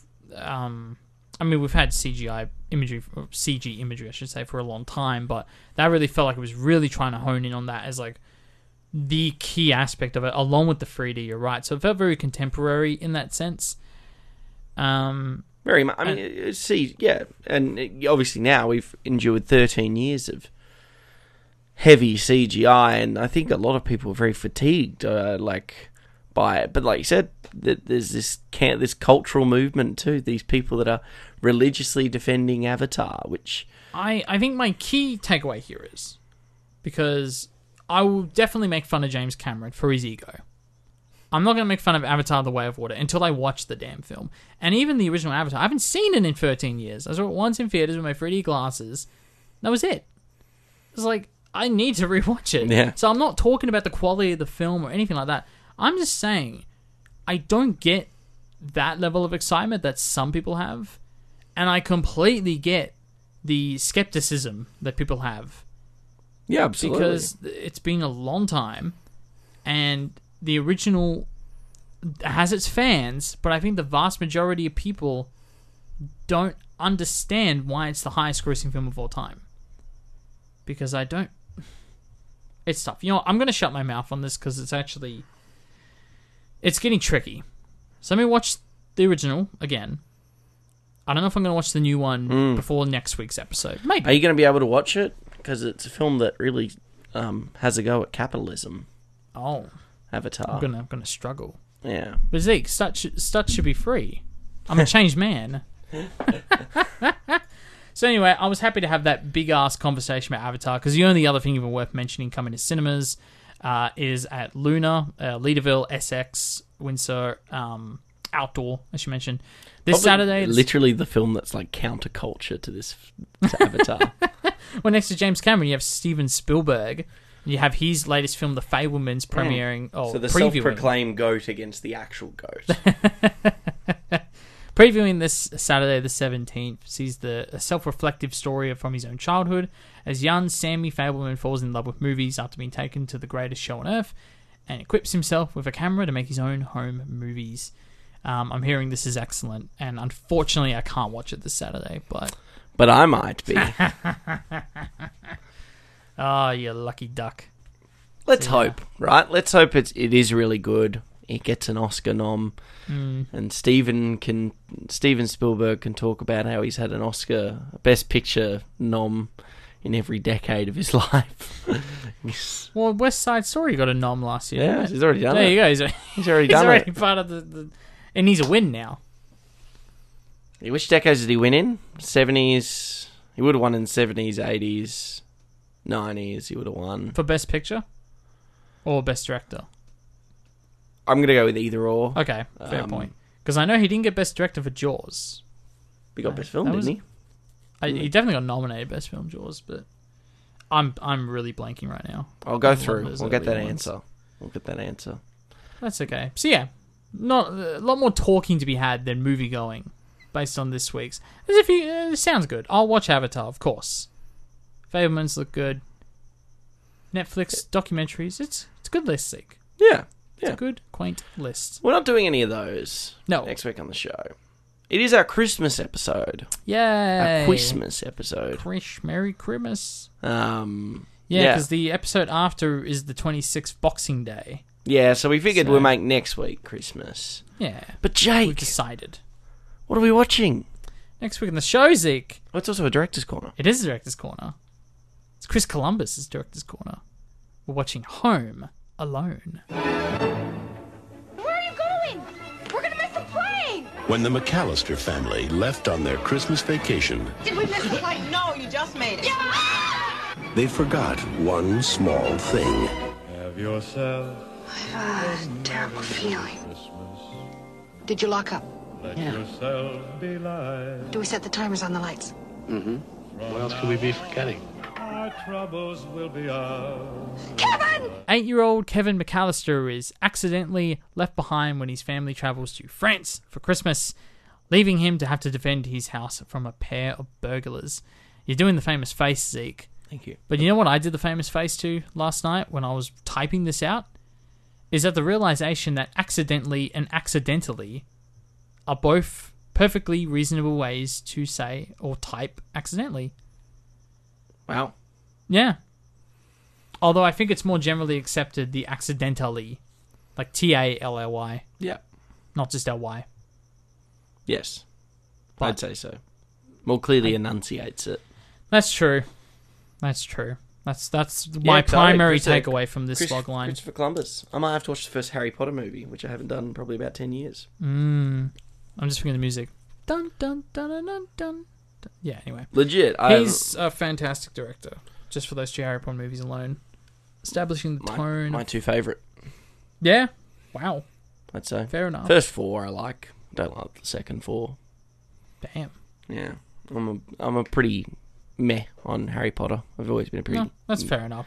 I I can appreciate. My favorite's definitely Prisoner of Azkaban, but I can appreciate you liking the first two more because the tone that Chris Columbus sets, like I don't think people talk about him enough when they talk about the Harry Potter movies. Like he set everything up, the visual aesthetic of it, the casting, everything. Yeah, Like you gotta give him credit, and the fact that I didn't know this Home Alone's his second ever film, ever. pretty wild. Like before any of the films you could you would think of when you think of Chris Columbus, he made Home Alone before any of them.